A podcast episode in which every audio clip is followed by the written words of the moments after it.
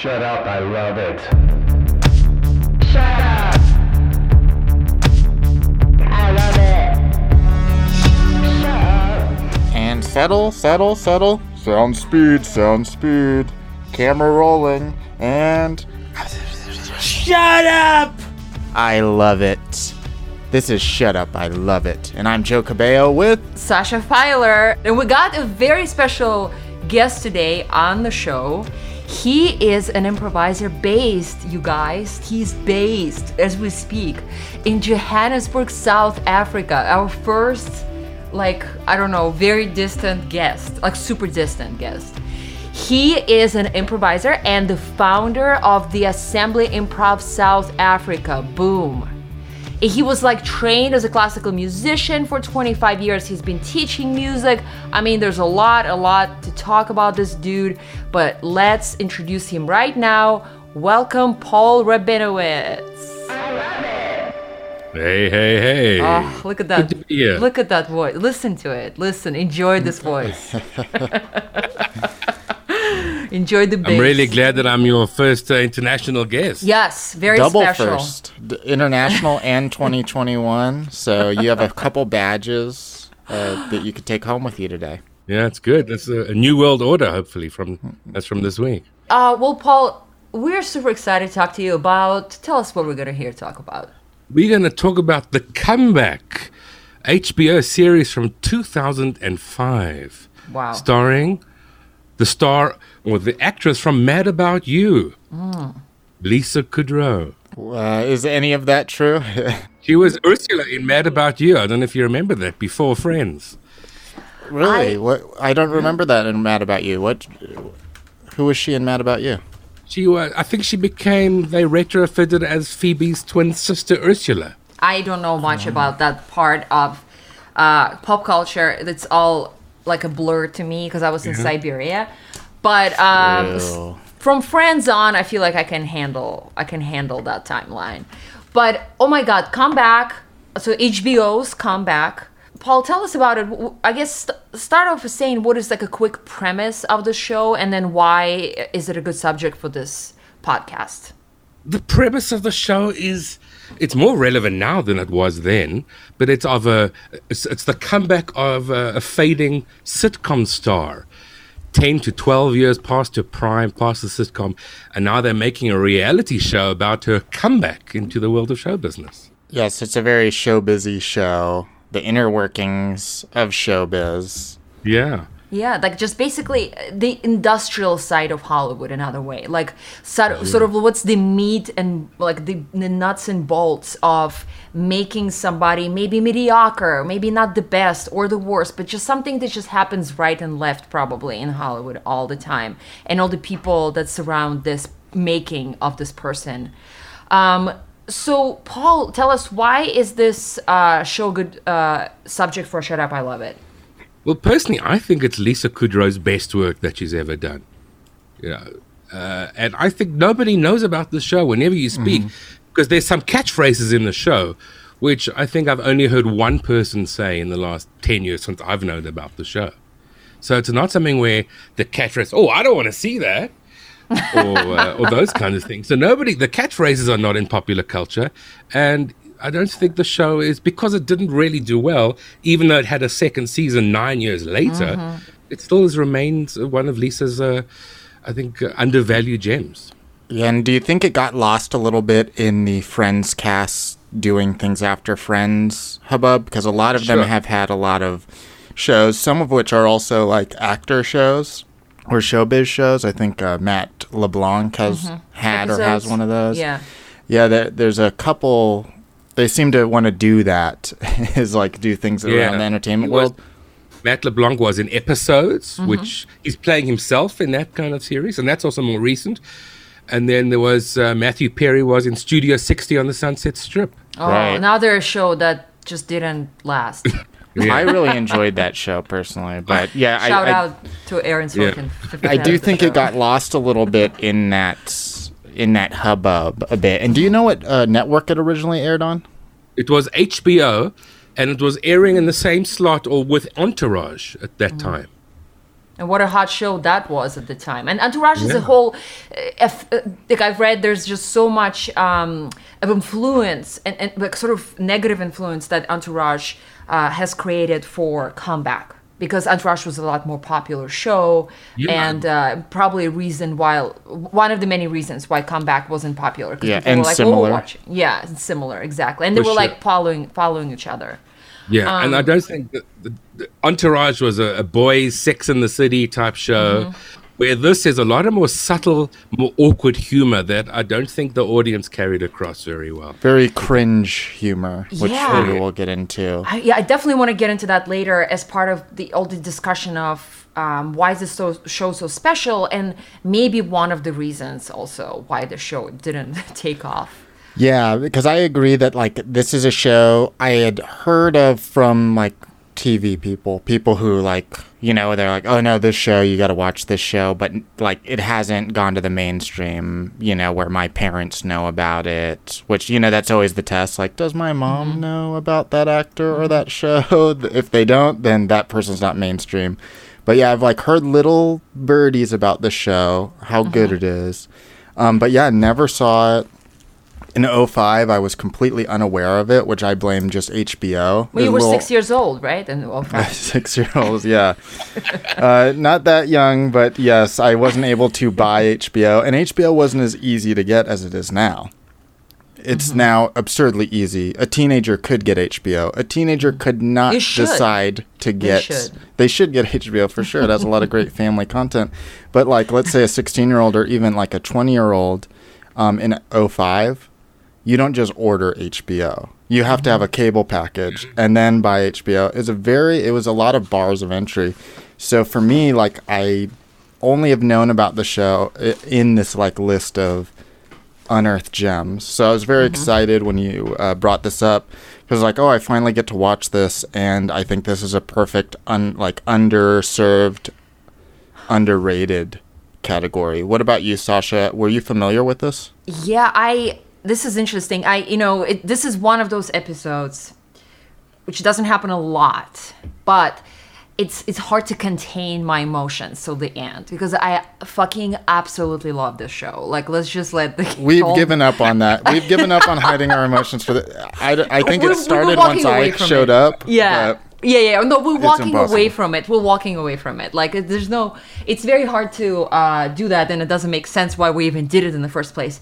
But yeah, I absolutely love this show. It, it was. I saw it probably first time about eight years ago. So you guys do the math. I can't do the math. But yeah, it was a while ago, right? And I kind of forgot like the the meat of the show.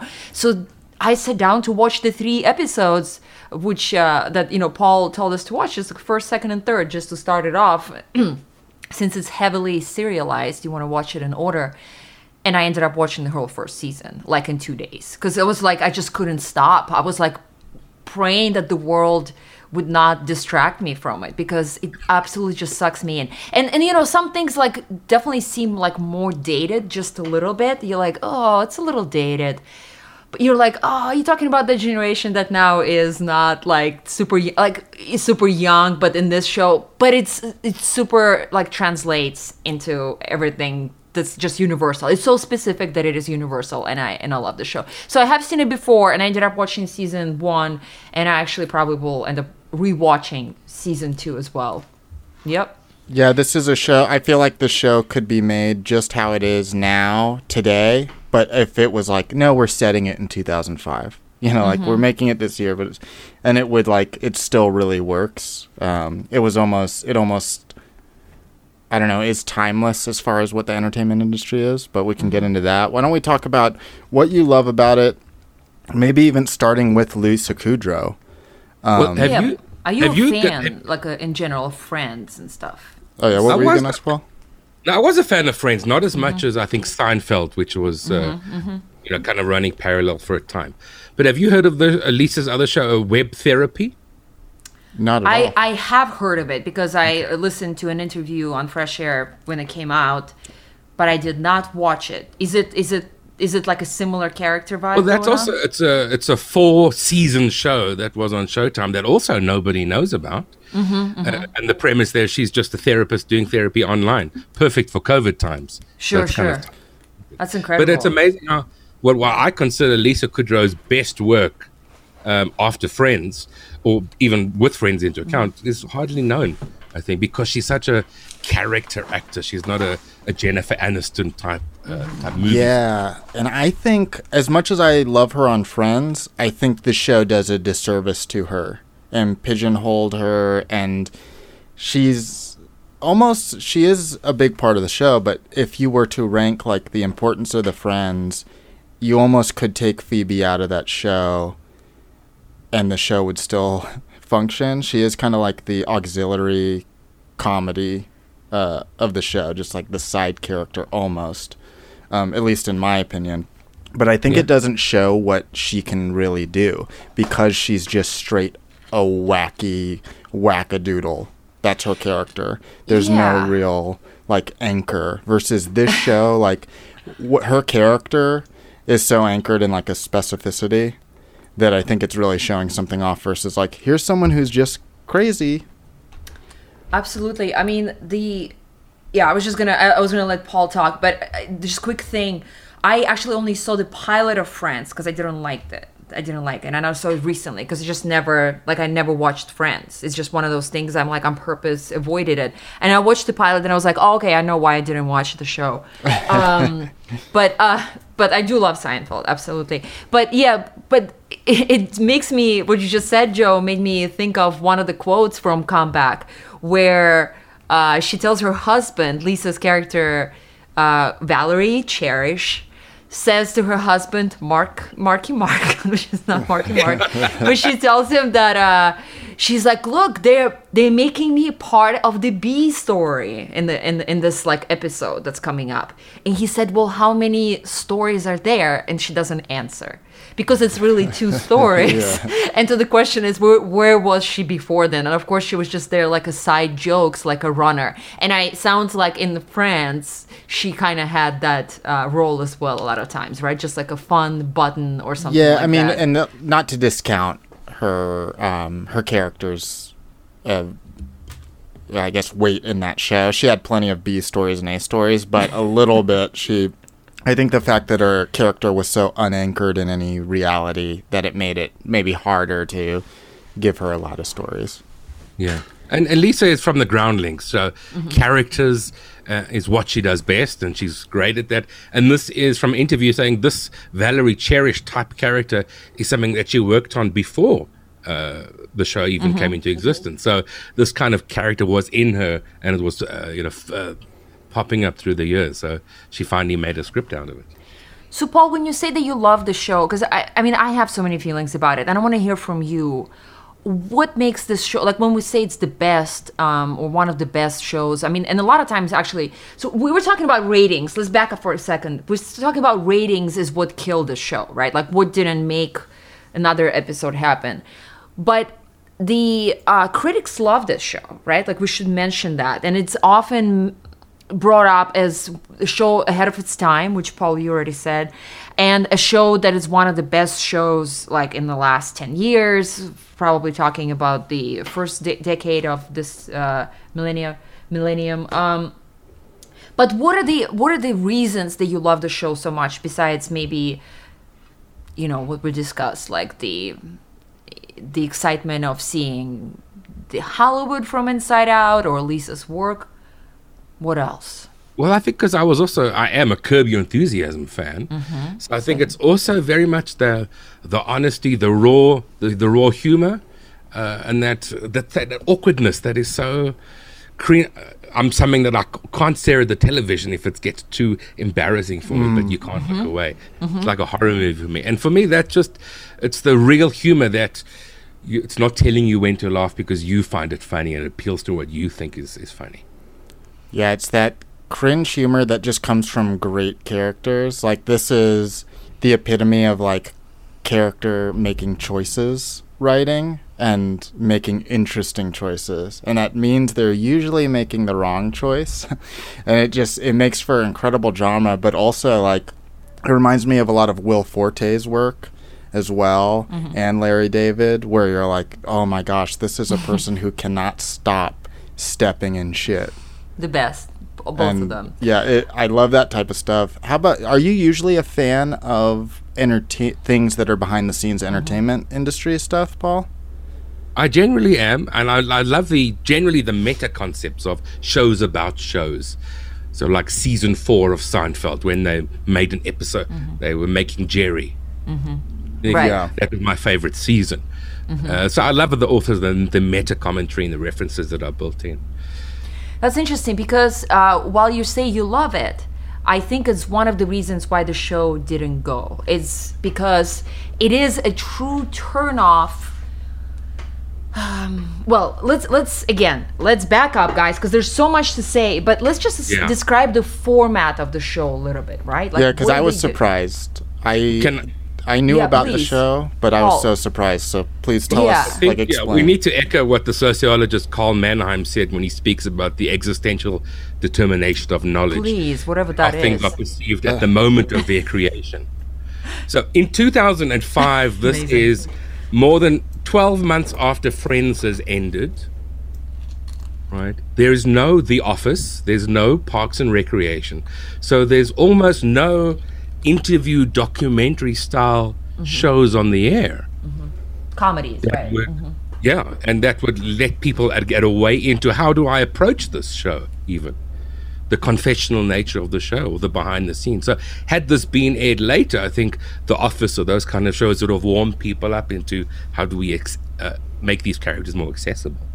Yeah, I don't remember exactly when Office, uh, the, U.S. Office came out. I do not remember that date. Um, probably easy to check because I'm in front of my computer. 2007 or 2006 or 7, I think. Um, so, but it is what I think is interesting is that um, there's just the format, right? What, what, what we see a lot is that we see a lot of the crew that's filming this reality uh, show that Lisa's character Valerie Cherish is in. So what happens again um, is like how Paul you, you described that Lisa is uh, Lisa's character Valerie Cherish hasn't uh, she was in some mediocre sitcom and she was popular 10 years before the events taking place in the show and she hasn't really worked since then and so she's recognizable by, by a lot of fans but it's just there's no future for her Fading. and she's nearing 40 or, whatever however, however old she is.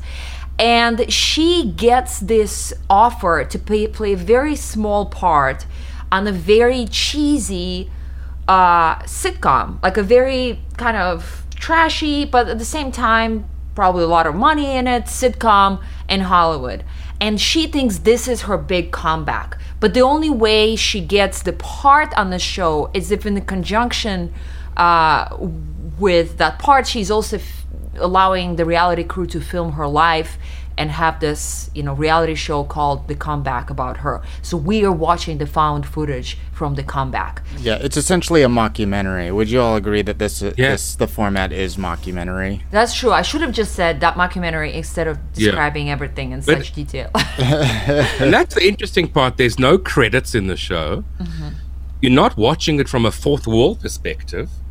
Everything that you're watching is footage from the documentary that they've shot. Yeah. what do you mean when you say no credits I, i'm missing When you, uh, Yeah. at least the version that I've seen, it just starts uh, test pattern, raw Right. footage. right right There's right no- it's credits There's no at the credits. end. There's no names at the beginning. true. There's no HBO theme. I see what you mean. I haven't paid. Yeah, that's that's a great point. Yeah. Yeah, there's no like title splash. Mm-hmm. The Yeah. comeback. It definitely like feels like you just hit play on their tapes or something Mm-hmm. like that. Yeah. And so a lot of this footage, and I suspect again that that might have been one of the reasons why people uh, did not um, watch the show in big numbers is because we see the actual crew. We see the producer the reality producer jane behind this. We see her on camera. We see this you know guy with a boom mic. There's like an audio guy that becomes kind of funny uh, minor character later on. And i think it is a lot of times it's still a turnoff for people. So maybe not be turned off for us but it's probably a harder way to get into it you know, knowing Yeah. that that's what it's about. That that's what people have. I've always heard that, especially during like Oscar season, when a movie about movies comes out and it does well in Oscar season, but like people just kind of sort of showed up for it because they mm-hmm. say, "Hey, like Middle America doesn't give a shit about Hollywood," and like even though shows like Entourage might succeed, they've like the focus isn't necessarily the production. Like this is like very much super behind the inside baseball of how shows are made and stuff like that. So I think that might be a bit of a turnoff for your average viewer where they're just like, I don't care, actually. and there's no star. Lisa's the only star in the show. Um, the, the- all the cast is Malin Akerman, there's Billy Porter. Uh, they're they're not well known at that time in 2005. Jane is played by Laura Silverman, Sarah Silverman's sister, who is not a known actress. I think she was in the Sarah Silverman program, uh, but she's great as Jane. But she never really was a professional actress after that, so much. So uh, this is interesting. So we're talking about the insider. So how the show is very much like inside Hollywood, and so it could be something that you're getting, you know, into, or something that immediately you're like, I'm never gonna watch that. Um, you know, just because our guest Paul, you are in not in Hollywood, as far as I know. You could be lying to me. You could be in Hollywood. You could be right next to the Hollywood sign with a black backdrop behind you.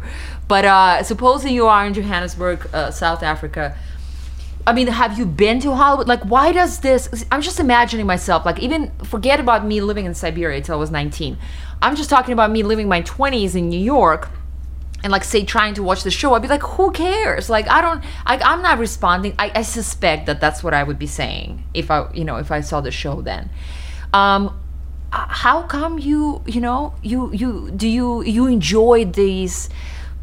Stereotypical a lot of times characters for example a director that no like the pushover director tv director that comes back or um or uh, The I mean, writers, the way the writers are. yeah, acting. asshole writers who think they're geniuses even though they're writing on a shitty sitcom. I mean, how you know uh, what makes you so um, you know appreciate this? Like I don't know, archetypes I should say. Yeah, not stereotypes, archetypes of Hollywood. I'm going to say it's the nuances of the performances. Uh, Lisa Kudrow driving it. That was the thing that that was the, she was the shining diamond that really drew me in, and then through her to enter into Valerie, Valerie Cherish's world. Huh. It's such a because she's doing for in me in my head she's doing three different performances. She really is. She's, she's doing Describe the- it. hmm to the camera. She's doing the monologues, and she's now, even in private, she's pretending to be a little bit different. She's doing the performances in the scene when she's with the director, when she's with the husband. Mm-hmm. So it's kind of a scenic performance, but she's aware that there's cameras watching her, so she's monitoring her behavior. Mm-hmm. Mm-hmm. It's like the scene in the dressing room when she does the countdown five, four, three, two, one, and then she starts like a conversation over again. And then she's the actress in the show within the show as as uh, and sassy.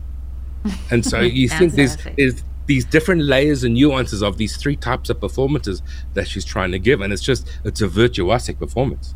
Yeah, it's so true. I like that you brought up the fact that here is somebody who is like a, a character, a person on their own, but we are seeing them being observed. So, of course, like their behavior has changed being observed. So they're totally different. Yeah. Uh, and I find that fascinating with things like Borat. Like when I recently saw the newest Borat and people criticizing the the normal people in that. I'm like, you can't really criticize them too hard because they are being observed. We're watching them being observed. They know it. Their uh, their attitude, how their reactions are going to change because they know a camera's there, and that's so interesting to have to like layer someone who isn't you as that character, and then how would they act when I'm being observed? And I think that is really such a delicate, fun performance that she's putting Yeah. on. and and it was like a very specific choice that she made to do it because uh, the the you know it's it is as as unique the show is there's still you know obviously like we mentioned the office and um uh, the parks and recreations there's there's definitely like that format where we see people talk to the crew, then talk to the people around them, talk to the crew, talk to the people around them, or talk to the camera, I should say. Um, but Lisa Kudrow is doing this thing that actually is the most unusual thing. And I'm saying it from the acting perspective because I used to take uh, this comedic uh, acting class and uh, very amazing um, uh, Jackie Geary, uh, actor and herself and teacher, she would bring up Lisa's performance in the show as something that she like cannot explain at all. Basically, what she's doing because.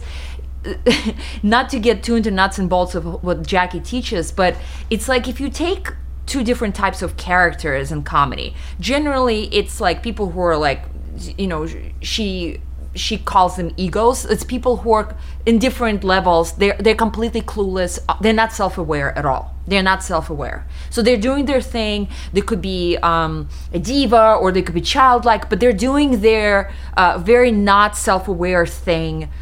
But then there's the characters that are very self-aware. For example, Jason Bateman, right, in Arrested Development, very self-aware, very grounded performance. He's like the eye of the shitstorm around him, like, and what Lisa is doing is she's very self aware, but in the same time, she's incredibly fucking clueless. Like, she's doing two things at the same time, or it's like she's incredibly switching between those two things. But it is, I think that's what creates the awkwardness. You really don't know. Like, she acts like a person who doesn't understand how social interactions work, but then she understands when she is being rejected and and it hurts. It hurts to watch her go through that pain. But she keeps making the same mistakes. Like there's no it's it's it's very like it blows my mind just thinking about it. Like how could she handle like just by her facial expressions that like that, that being in that body of this person? I don't know The way you've described it makes me think she's like Michael, Jim, and Dwight from The Office, all kind of rolled into one one person. it's definitely Clueless, but grounded, but uh, uh, socially awkward at the same time. Well, yeah, I think what's like funny about most characters is they just act, right? They just do the thing that they do, their um, their personality, and then they screw up because of that. Here's someone who's like, oh, you know what? I know that I need to act this way to look good or to make friends or to get better. Okay, I'm going to do that. So I think I'm doing the right thing, but then they're never doing the right thing. So it's like it is those layers of someone who's like not even doing what's in their heart. The character's not doing what's in their heart. They're doing what they think will be the best, make them look the best, but in doing that is actually screwing up entirely. And it's tragic. It's more tragic than someone just doing and screwing up. Absolutely, yeah. And uh, tragic is a good word, I think, because there's just something very like upsetting about the show, and I think it's another reason why the show didn't become more successful because it's a comedy that bums you out. Like, like it's it's upsetting to me how because it really shows the the emptiness of a lot of human interactions.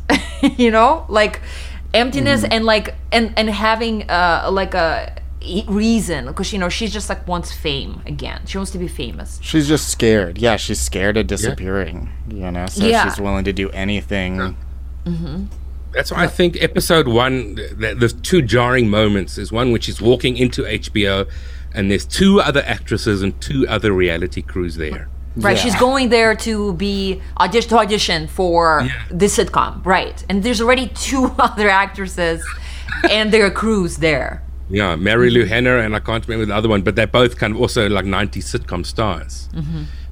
And already we we we're watching the show that is the air, which is Lisa's show, or Valerie's show, so we know that she gets the part before, obviously, uh, she mm-hmm. goes in for the audition, and then later with the the director, that's the actual director, um, Jim Burrows, who directed uh, Friends and Cheers and all Jim Burrows, uh, I asked my husband today, and he said, uh, Jim, uh, Jay Hunter, former guest of the show, but he said Jim Burrows is the most, you know, the wealthiest TV director of all time. Like he created, because, you know, once you create a pilot of a show that has billion seasons like Cheers, you're super wealthy, and he's done it multiple times. So he plays himself, which I actually think he does a great job. Yeah. Yeah. But there's that moment when he takes her behind this behind the set, and he says to her, "You're not it anymore." Oh, man. Yeah. That And I think moment. that's the moment that lets us feel for her. And we see a brief moment of vulnerability when she, that's the only moment she thinks she's alone. At the same time, we see her producer, Jane's joy that they got that moment on camera. And that's the and, and now okay now we see from her perspective she's not it anymore she's just this aging uh, sitcom star and that that's something I want to talk about as well. Uh, how old was Lisa Kudrow when you were making this? She looks think she was- fabulous. Uh, I think she's in her early 40s because I looked her up. Yeah, I, I think she. I mean, I was. I want to say like 42, 43, but Yeah, I don't she's know. 42. Yeah, Was she No. at the time? She was that old? I thought she was, would be much younger. Yeah, she was Right. that old, forty two. yeah. Because Um, like I thought Friends, I just thought she was like pretty young when Friends started and ended. So, but who knows? That was my research. Yeah, that showed that she's in her early 40s, which I mean, look, I think she looks like a good looking, like well cared for person in her early 40s, but she's surrounded by like 24 year old babies, like, and babes wearing nothing. Like, literally, like, some of them wear nothing.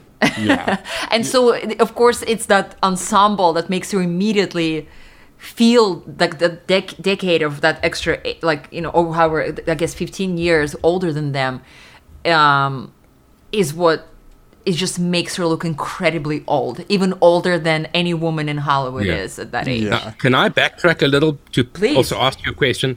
Do you think it didn't? One way it didn't do well is the inherent irony of Lisa Kudrow, who's 12 months after starring in the most popular sitcom of all time, starring in a show about an aging sitcom star making a comeback. Could people Um, buy into that premise? That that's a really good question because of course like I'm watching it now, but even just this the talk of how old she was at the time of it. If you would have told me how old is Lisa Kudrow 12 months after the end of Friends, I would have said like 28, 29 because they were all like really young when they got that show, I thought. So yeah, I think that would be weird while it's not as weird now, like um, the uh, episodes show you're talking about, um, that it, like came so far gone that you're like, oh, this makes sense. But Yeah. yeah. that would feel a little weird for me thinking about that. Is yeah, can we accept that even if she's able to play the hell out of it? Because there's no irony in the show. The show is very heartfelt. She needs a comeback. She wants a comeback. Compared to John Mulaney, who had a failed TV show and then does a, sit, uh, a special called The Comeback Kid. Yeah, yeah, yeah. There's the built-in irony of that kind of uh, performance. I want to make a quick um, insert correction for what we said earlier. The uh, U.S. right, the U.S. office, yeah, um, Office U.S. first episode aired on March twenty fourth, two thousand and five, and Comeback aired like a couple of months later. So I don't know if I mean obviously we're talking HBO versus NBC, but um, I wonder if there is if there is um, like we have already this show that's quote unquote better than just like watching comeback. I don't you know it's we're just trying I, to I think it's the HBO thing, honestly. I think it takes a lot for a show to kind of break out of that HBO Yeah. bubble at that time. There's so many, like, probably classic shows. Even, like, Oz, which was on for so long. Actually, I think that was Starz or Showtime. But any of those, like, premium cable shows, they're really good, but you meet more people who haven't seen them than have. surprisingly, I mean, you know, Game of Thrones probably fewer people saw it than we than we imagine in our brains because yeah. And that was kind of at that shift where um, HBO had HBO Go. They Mm-hmm. w they had a lot more like avenues to watch it, and also password sharing because Mm-hmm. HBO did go online. Um, if you had the it's the, log most, on. It's the most pirated show, I think, in history, the uh, Game of Thrones. wow. Yeah, so you didn't really have that in 2005 on the level. Um, but just getting back to something you were talking about earlier, that that moment where they say you're not it anymore. I don't know if it was the same conversation, but um, in similar tone, that the the director tells her, "This isn't your show. That documentary is your show. This is the car to get to that show." And it's tragic because she's like, "But I want this to be my show." like you know, that's what she's thinking. That, that's episode three. Uh, that's a, a very important line, I think. Yeah, that line was like huge because you know if she just internalized that and actually said like, you know what? Yes, I'll make the most out of this reality show. She could succeed so well, but she's fighting against it so much that she's just Until getting in her she's way. not, right? I mean, that is I don't know how many episodes you watch, Joe. I only saw three. Right. But so because the the big season arc is that she kind of accepts the role of I uh, would you say Paul like Yeah. like Yeah. she she fights for it almost. Yeah. Yeah. Um, while still trying to, you know, maintain her presence in the world of sitcom. And they do, in one or two lines, they do tie up that uh, this approach or attitude in season two, you know, which only came 9 or ten years later, which that she didn't know she was playing a character as herself. In other words, she didn't appreciate the line that people would see the documentary not as her, but as a her character in a way. right. Right. Which Character is of Valerie Cherish, not the not the person. Of course, yeah, yeah. No, like we we've talked about this before on this podcast. How in reality shows, uh, producers do refer to their um, like reality stars as characters. It's it's it's very rare that when they don't. And specific example when they don't is TV show Alone, which of course is the best reality show ever made.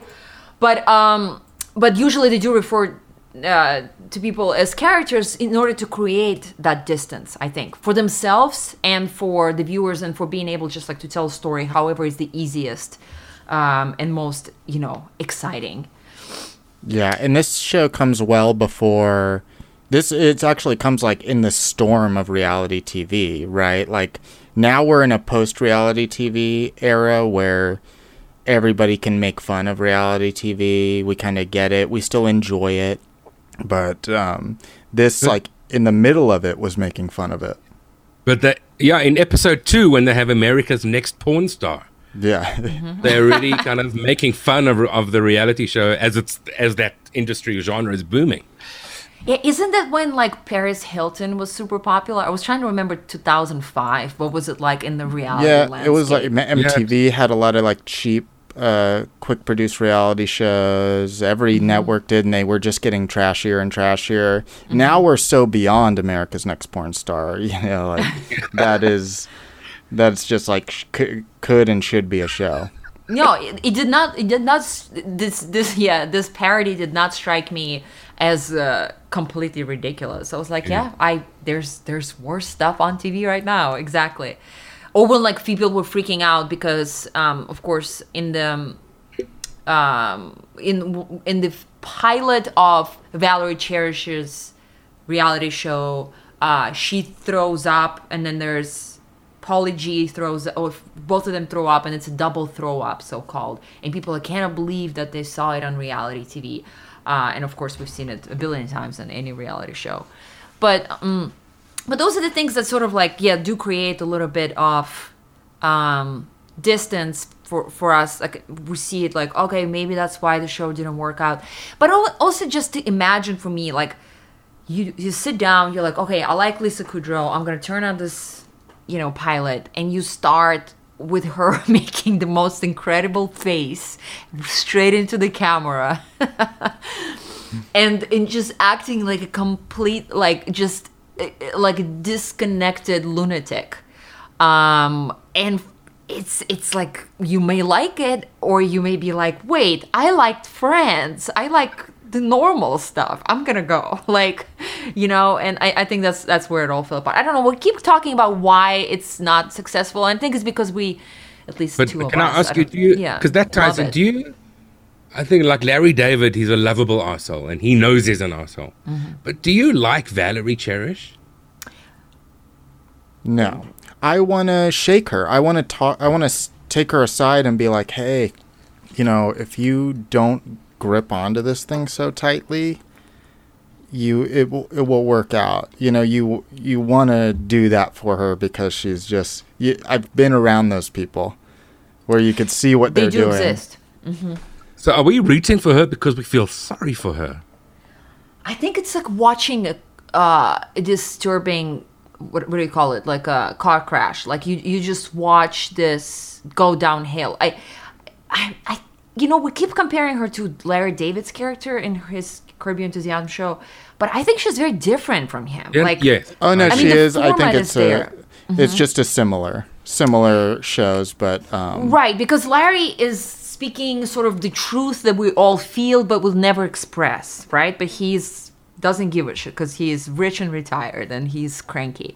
So he says these things, and I, I know I love Larry David, even though we do have an episode. I hate Larry David, but I always love Larry David. Um, but but for her, I think it's like she she's not you know she's not social, she's not emotionally smart. She cannot read people like at, at all, and she doesn't care about the little you know persons in like in Hollywood, meaning the gaffer's name, the PA's name. She keeps constantly messing that up. And of course, at that point, you know, guys, is the closest person she is in television, I would say, to like, so we compare it to Larry David, I would say the closest she comes to is Selina Meyer. And Selina Meyer always acts like she won at the end, like in any Veep episode. And I'm also like rewatching Veep as we speak. Um, but she's as fucking clueless about the world around her and how it works. And so is Valerie. But Valerie is also has no self esteem. Uh, and that is the big difference. That is the genius of this character that she created. And she's always and the way she's always trying to make. She turns everything into something about herself. Also, Selina Meyer. Bringing I the, mean, bringing the cast photos in, saying, "Oh, everything she tries to turn around into something about her." Yeah, reminding everybody, hey, I exist. I I was I'm important. Is like her constant. Uh, Like when they're on the need. plane and just them interviewing the other character, and then she comes back from first class just so she doesn't want to be left out. Yeah, she's willing to go into coach for that reason, like just to show herself. during, uh, I think, uh, whatever, how do you call it? The air disturbance. Yeah. Yeah, yeah, which is her crawling on the floor is great. Yeah, I think we like her because one, like I think a character doesn't need to be likable or good. Mm-hmm. They need to be interesting, and she checks all the interesting Oh, boxes. yeah. She's always making an interesting choice, and I don't think she's, and I actually don't think she's necessarily coming anytime through ma- from malice. You know, she's never doing anything like overtly evil necessarily. It's usually just like coming from a place of fear, and that's very like relatable. At heart, she's kind. She gives them the gifts. She makes them cookies. She's trying to always do nice things, but from a selfish perspective. Yeah, like she's doing these nice things because this is what they did on.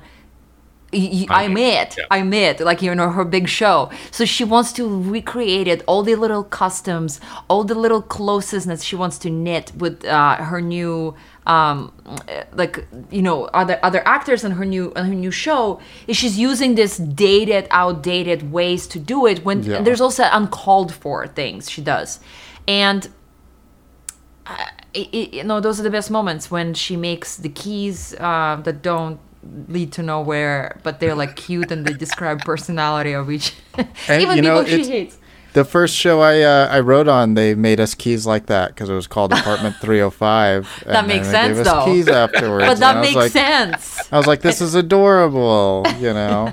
i guess it did for her too right because she was the landlord on the on the sitcom um i mean there's there it's it's incredible so i don't know in case we need to go over uh, anything else that happens in episodes two and three uh paul you seem like you have everything Well, can I talk head. about uh, one general thing? I don't know if you Please. picked up the thing that stands out to me that I didn't understand, which was Paulie G. I can understand. He's so he's got such animosity towards her that Yeah. it's so obvious, especially in episode two in the hotel room season, and it's just never explained. yeah it just it is seemed to interesting come out of Paul- nowhere. I, Yeah, so- I I didn't watch the rest of it, so I don't know, but I Mm-hmm. do have working theories on that. Yeah, so Paulie G, let's just so we, so we keep our listeners up to speed. Paulie G is uh, youngish, you know, schlubby uh, act, uh, uh, writer, one of the head writers, uh, co-creators of the sitcom that Valerie Room and board. yeah gets room and board and he is he thinks he's a genius he's a graduate of harvard i believe and i mean it just like checks out with a lot of things that like people out there especially like in the world where pre me too where you just can be a total asshole anywhere you go as a dude and like just be like i'm from fucking harvard, harvard everybody's suck it Yeah, And they won an Emmy for an, an Emmy for an episode of The Simpsons that they wrote on. right Yeah, so I think it's like this dude who I've even seen in other TV shows. Mm-hmm. Um, the writer character who's like probably a great writer, probably very good, has um, affirmed his his talent through an Emmy and through jobs, but now he's stuck in this system and like realizing, oh, all this like talent or importance that I think I have is going into room and board, like this shit sitcom. And here he is, like almost stuck in this world where he has to write this really thing that's maybe actually beneath him. Maybe he just thinks it's beneath him. So he's going to act that way. So it's just like classic entitled writer instead of enjoying the the opportunity that I would love, I'd be like, dude, I want to write for Room and Board. I I'd- can see that, but he's nice to everybody else. It's just the way he treats Valerie. Well, I think I it's think- because of the reality camera, like the TV cameras, right? So mm-hmm. a lot of They times do you're say like, that. why do they hate her so much right away? And you're like, she's unlikable, like, but like, why do they hate her so much? Or it's because of the cameras immediately directed at them, right? And the reality TV is already considered trash at that point in history. yeah. So and it's just I like think this, yeah. they they Go ahead. see it. How would you see that if someone who just walks in, you're working on the TV show, they walk in with cameras, you are immediately going to think, oh, this person's full of themselves. They wanted this. Mm-hmm. Even though that's not the truth. yeah. she wouldn't really want it. So I think everybody has this attitude towards her that she's trying to be Paris Hilton. She wants to be Paris Hilton, but the tragedy is she doesn't want this. Uh, the the reality part, but it's also what's bringing her down because people are having that idea, preconceived idea of who she is because of it. So I think she's one playing into being the like former star, like oh I'm really good, everybody respect me plus she has these cameras for him that's like okay no i love these other people are down to earth they're fun but you're this prima donna coming in demanding script things getting in our face and having cameras i think why wouldn't you hate her if that's all you knew of her? Which is what we can assume he does. Yeah, I think he he hates his life at that point in his life, his job, because he thinks he should be writing something better instead of cheesy sitcom that it's constantly on the verge of being canceled the moment it you know aired, and um, and then he hates the reality TV show aspect that she carries this entourage, uh, walks around with the entourage of people and cameras pointed at everyone. And he probably like just also yeah doesn't want to deal with the diva uh that's that's that's my guess. For but he still of course is an asshole guy. Like there's no question about it. Oh, he's yeah. incredibly assholey. Like i'm actually more curious what's going on to t- with tom the other executive producer who kind of accommodates her but then like he also really doesn't like her but he kind of handles it with more quote unquote civility. What are what are your thoughts on all that paul? What do you feel about those two guys? Like what how do you what are these Well- actors or characters uh, I, for me, I definitely felt like the the Paulie G is still it's uh, it's addressed in season two, and Okay. that's the kind of the backbone of season two is their relationship. Oh, but it's for me, it still kind of stands out as something that it's the unsettling element from season one. But you definitely feel that the other guy is the one who's managing her and is tempering her expectations. Uh, he's the one who's writing for her when she gets her own episode later in the series, um, which then leads them to retool the whole show. So I definitely feel that he's the one. He's carrying the show, the weight of dealing with this uh, this reality TV actress. I was just gonna say, sp- speaking of different characters, the um, famous TV director that we brought up, who tells Valerie, uh, like, "What's up?" Like he tells her, like, "Dude, like we already mentioned a couple of things, like you're not it or whatever, and this is not your show. The reality show is your show." Um, he is like a sage character. It's very interesting that like he's the only one. Well, he's the only one. He's one of the two people on the whole season one that tell Valerie what's up. Like really tell her, right? So it's him, but she doesn't listen. She just blocks it out. It's that Hollywood thing of like some like I want to say yoga people and like I teach yoga and I do yoga, but I say yoga people in the maybe Instagrammy way Mm, yeah like of like oh this like i just got hit in the face with a bunch of you know bag of bricks but I'm still grateful. But it's like, w- what what is going on? Like this is not real human experience. Like that's not how you process your emotions. But there's that thing that's going on, right? Like no, if I smile, everything is fine, and she does that, right? She buries everything in. And so the second character, do you, Paul? Do you know who I'm talking about? Who tells her is is what's up, right? In season one, I I think is I would say that that's the uh, friend, wife of uh, her husband's friend who has cancer, and like since she had Oh, cancer, yes, she's like, I don't give a shit. So Valerie and her husband go to Palm Springs, of course, with reality TV uh, crew, and then they meet this, you know, meet up with the friends of theirs. And she recently had cancer, and since then, she's like, I don't give a fuck. I tell the world what's up, and she tells Valerie, look, she's like, you have to stop caring so much about what people think. Yeah, I made a note. That's episode eight, where she called out at the pool for Mm-hmm. trying to control everything. Yeah, she's like, you have to stop thinking, uh, caring so much about what people think. And I thought to myself, I should too. Like I should too. And I think that's where those are the moments where we connect with Valerie. I think where we were like, well, maybe I am a little bit of a Valerie. That's at least to me. Maybe because I'm a woman. No, a hundred percent. I've I've had those moments, like just watching her and being like, oh yeah, I've had with my like my writing or whatever, just like trying to show the world, hey, remember I exist. Like, am I good? Hey, here's an accolade I had, you know, and you're just like, wait, Yeah. why am I doing that? This is probably really annoying and ugly. All right, I'm glad we all felt that way. I don't know, Paul. Have, did you did you connect with any of those moments Oh, emotionally? for sure, yeah, yeah. yeah. Mm-hmm.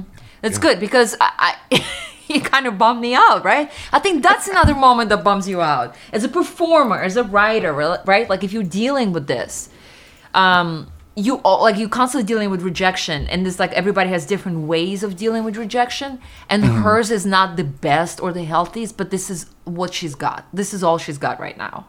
because we And- start yeah, we start in season episode one with um, the, the the the wall with the pictures on, saying she's living in the past, and then Yeah. when they had the water damage at the end, and now the damage the frame, and now she just wants to live in those memories and, as you said, Joe, recreate them with all these gifts and try kind of relive um, those golden days. Um, and that's brought back at the end with the Jay Leno, and uh, she caused an incident with a monkey the first time she was on. Then there was the vomit the second time she's on at the end of the season. So it, it bookends nicely with with the Jay Leno thing, at least.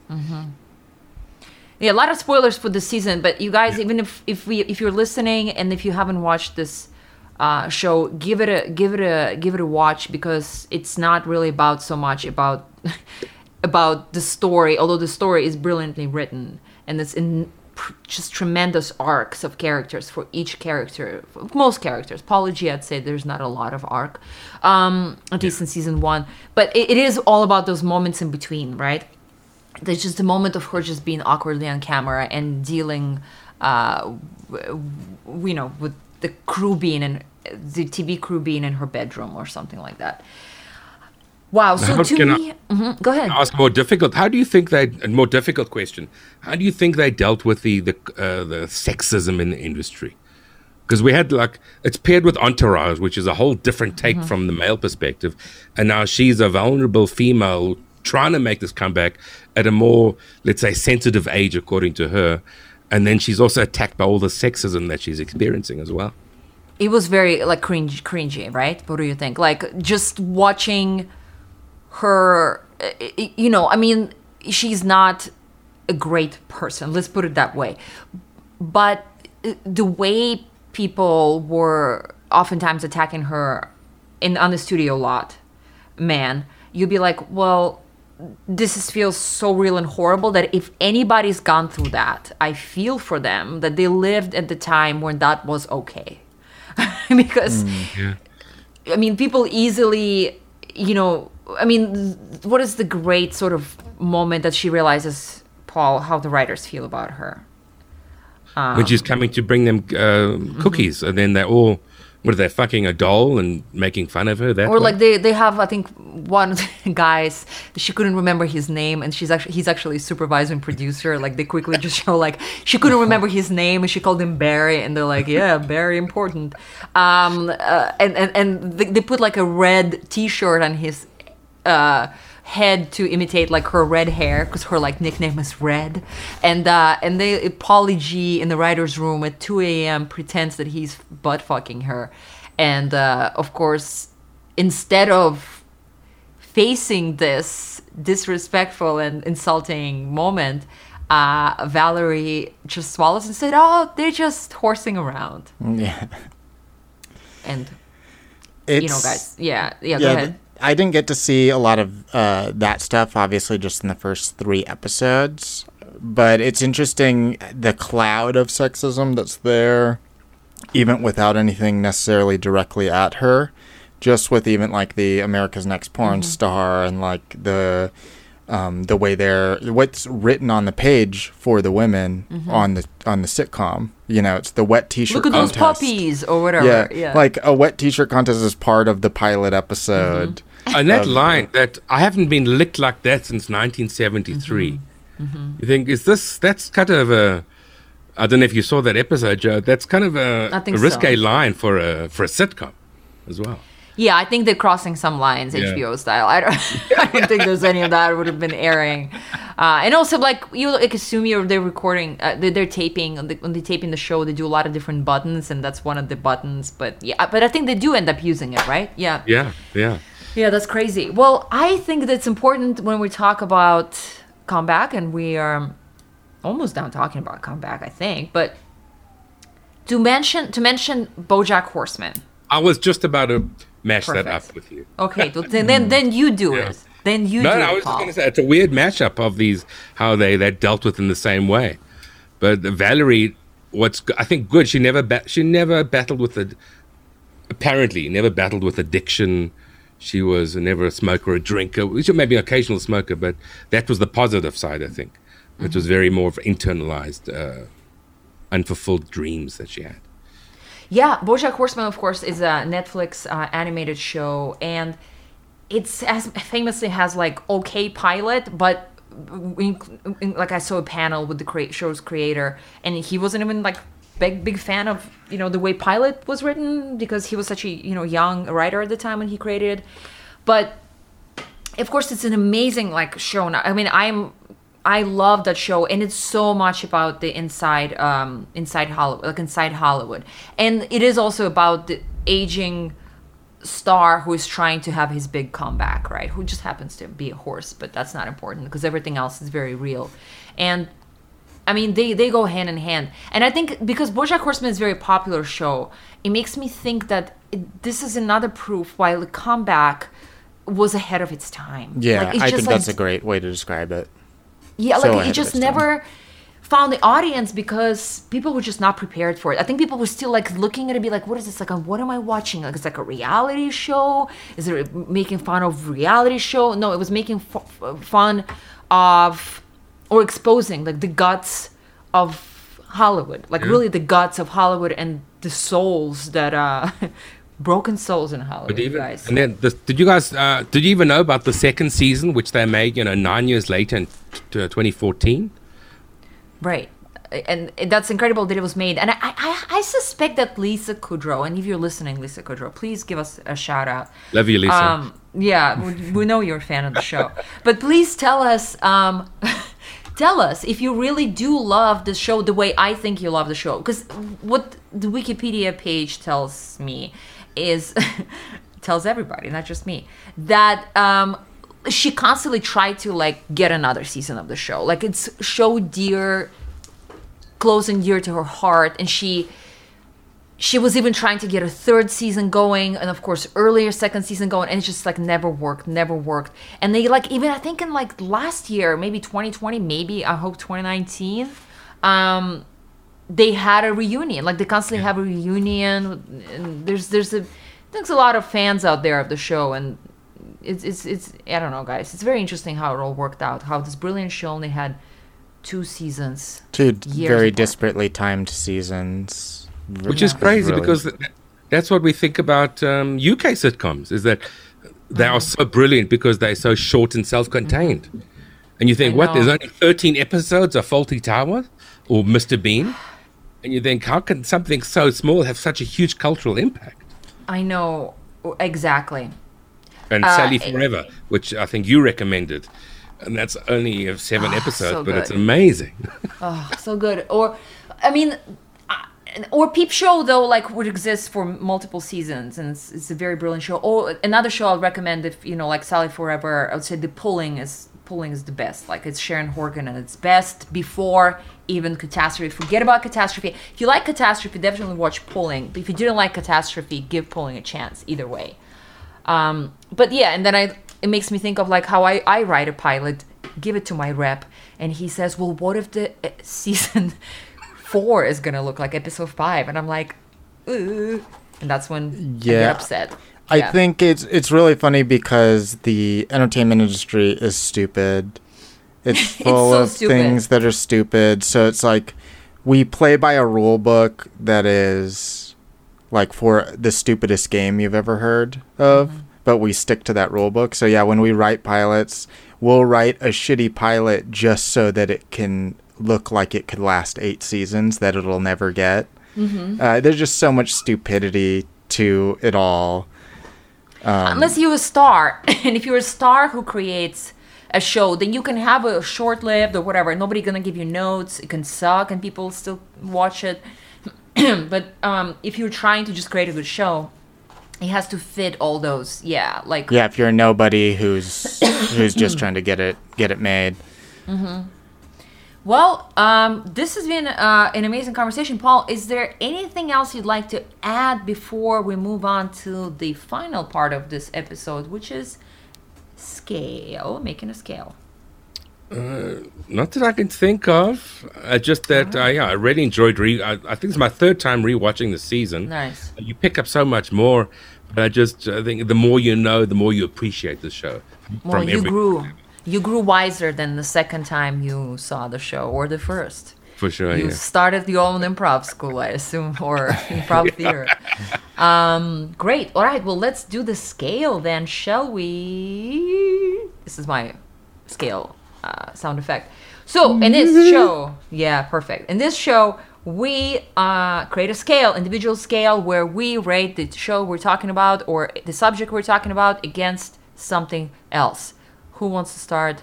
Joe, do you have anything? Yeah, I've got something, and I do want to mention I I did not know it was a mockumentary style show. Mm-hmm.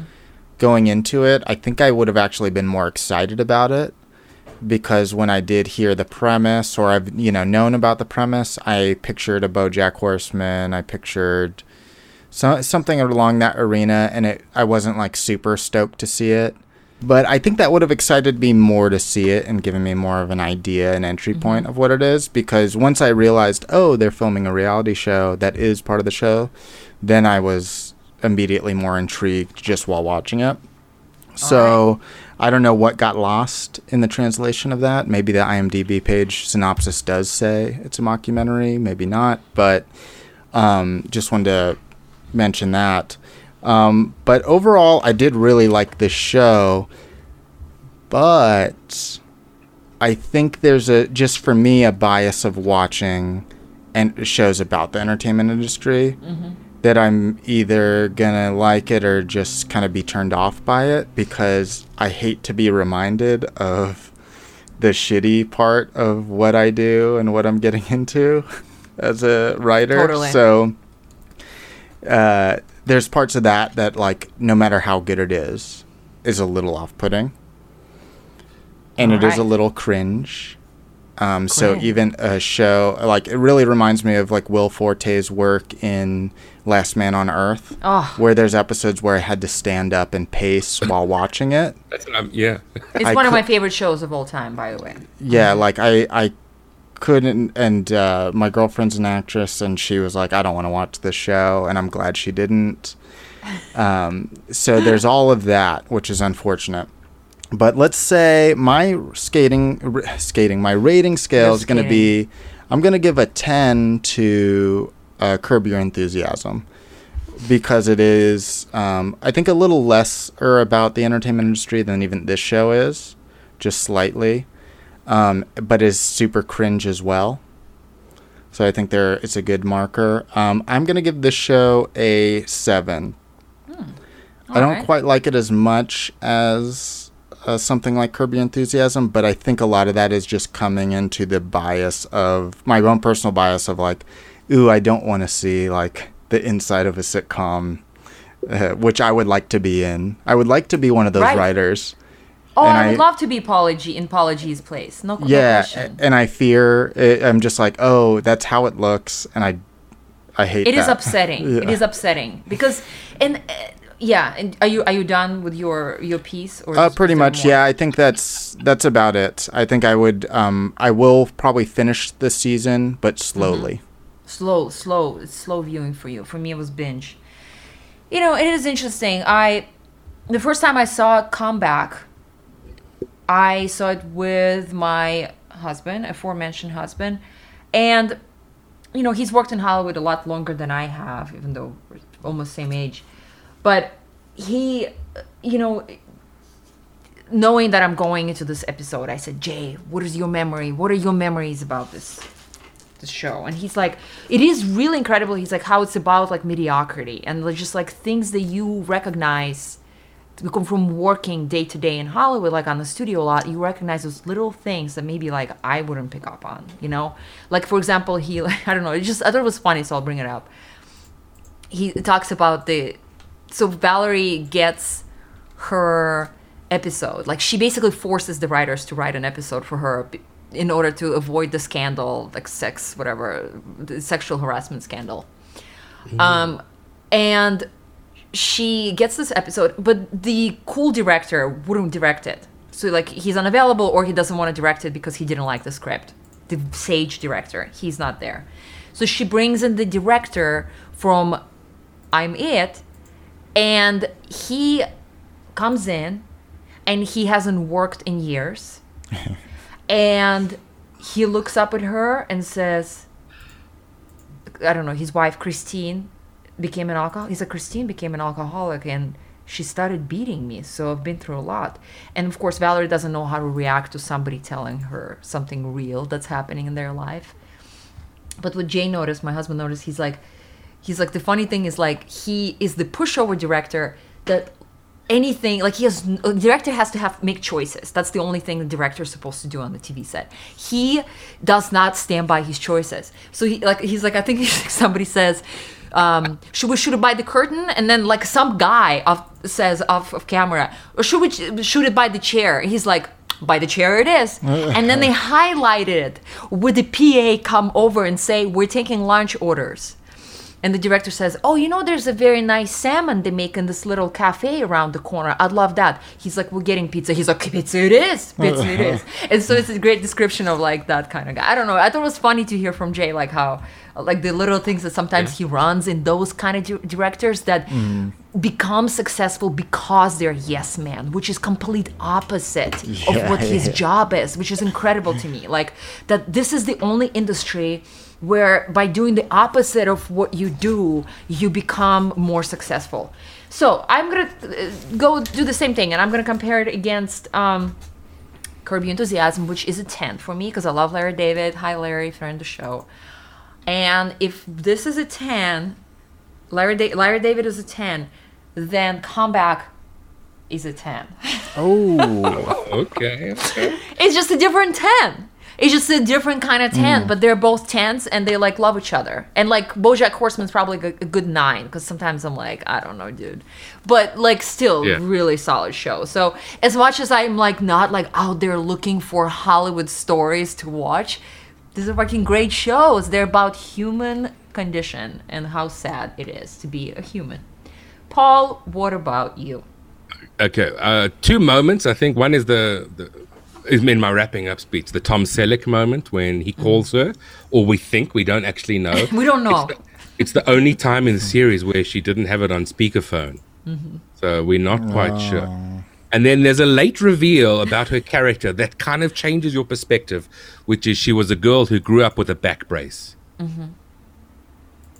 uh, and that it kind of changes you. Think, okay, what kind of person would maybe that teen girl turn out to be? But Yeah, it's quite late in trauma. season one, mm-hmm. yeah, that she The needs trauma approval, that- she needs yeah. attention. Mm-hmm. It's incredible. that is an incredible moment. Yeah. Yeah. Do I have to use the curb scale? No, you don't. You can you can put anything you want on scale. You can throw a bunch of shit. You can put, do curb. I'm gonna say else. ten being how to with John Wilson. Oh, nice. Wow, wow! I just saw the pilot. Very good, very good. Oh, wait until you, okay. All right, all right. Yeah, that's a whole other conversation. We could talk another 20 about How to with John Wilson. Yeah, I know Joe got excited because he recommended me that I watched it.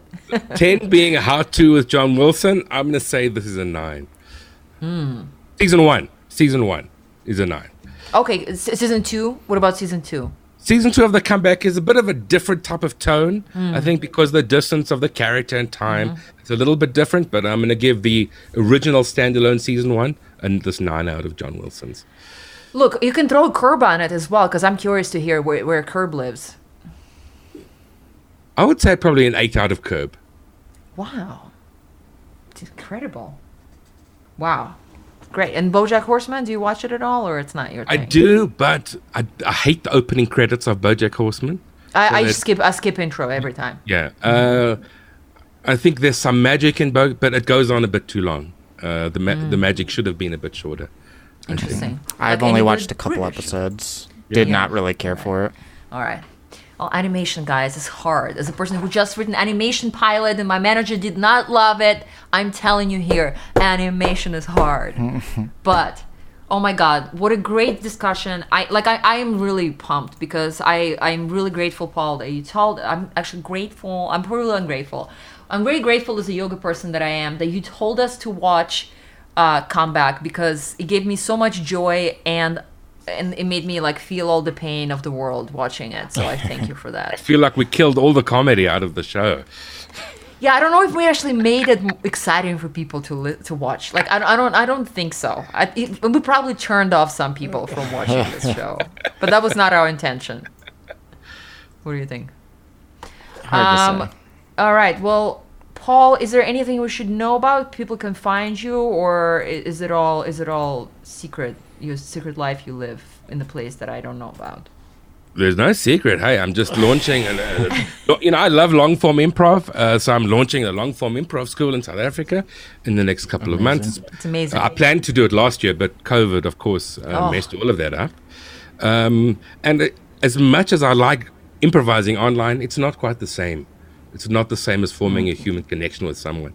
So I'm using the chance to really solidify the foundations and understand what I want to build um, when we come out of this, because it will be. That's soon. great. And it's a great time to take it in, and then hopefully, when the world comes back to normal, just put it all out and create stuff again. Joe, Yeah. what about you? What do you, what do you got going? Uh, check out my Patreon, patreon.com slash Joe Cabello. My first issue of my new horror comic, Bottoms Up, is out. So even if you're like, woo. ooh, a dollar, subscribe on Patreon for a dollar a month. You get a 30 plus page comic book plus on, all my guys. other stuff. It's actually stupid what you get for the price. It is stupid. It's it's a little ridiculous, but it's there. So check it out. And if lot. you don't want to subscribe, there's also, you know, my Gumroad store, which will have all my comics as well if you want to pay more for the comics. But check it out. Yeah, guys, you should check it out. As a happy subscriber, person who actually does read uh, all the stuff that Joe sends, I am, I'm very pleased. Very pleased. makes makes my day a lot of times. Oh, I'm happy to hear that. And uh, I'm gonna start teaching TV writing at Script Anatomy, the best, uh, I think, TV writing school in the universe. But it's the classes are not open yet for me, but I will let you know when they do. Well, well, thank you guys. Thank That's you so awesome. much, Paul, for coming Thank you on. very much. Thank you. Oh, keep that bass going, dude. They all Thanks for got having hungry. me. Yeah. Thank you, Joe, for hosting. Of Thank course, you. 2021. 2021, y'all. Happy New Uh, Year. Happy New Year. Thanks you, Elizabeth Salute, for artwork. Thank you, as I walk away, thank you, thank you, Bry Walker, for this amazing song. And thank you for listening.